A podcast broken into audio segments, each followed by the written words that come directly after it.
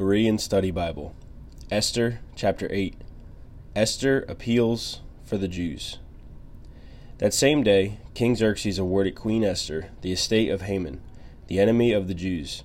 And Mordecai entered the king's presence because Esther had revealed his relation to her.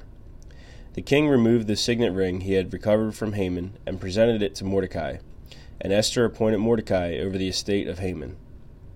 And once again, Esther addressed the king.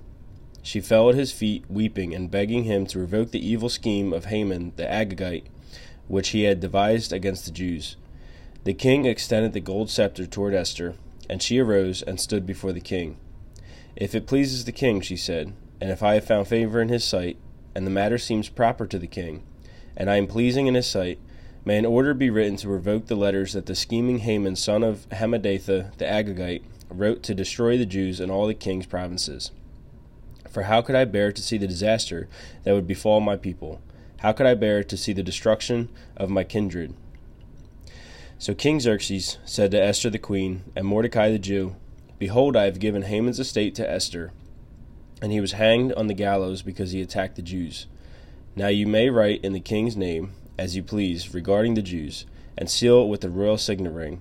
For a decree that is written in the name of the king and sealed with the royal signet ring cannot be revoked.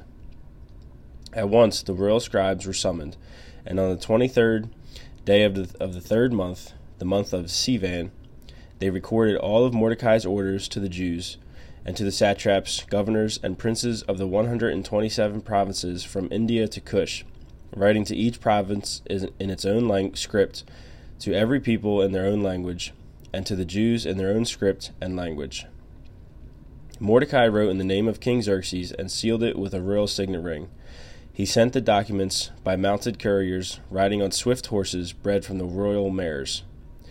By these letters, the king permitted the Jews in each and every city the right to assemble and defend themselves, to destroy, kill, and annihilate all the forces of any people or province hostile to them, including women and children, and to plunder their possessions.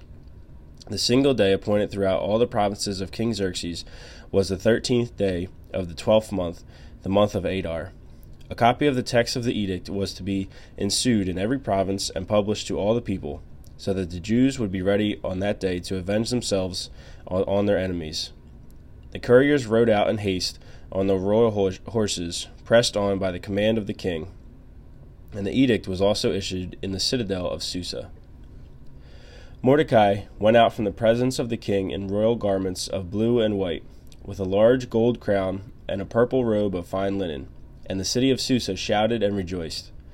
For the Jews it was a time of light and gladness, of joy and honor. In every province and every city, wherever the king's edict and decree reached, there was joy and gladness among the Jews, with feasting and celebrating. And many of the people of the land themselves became Jews, because the fear of the Jews had fallen upon them.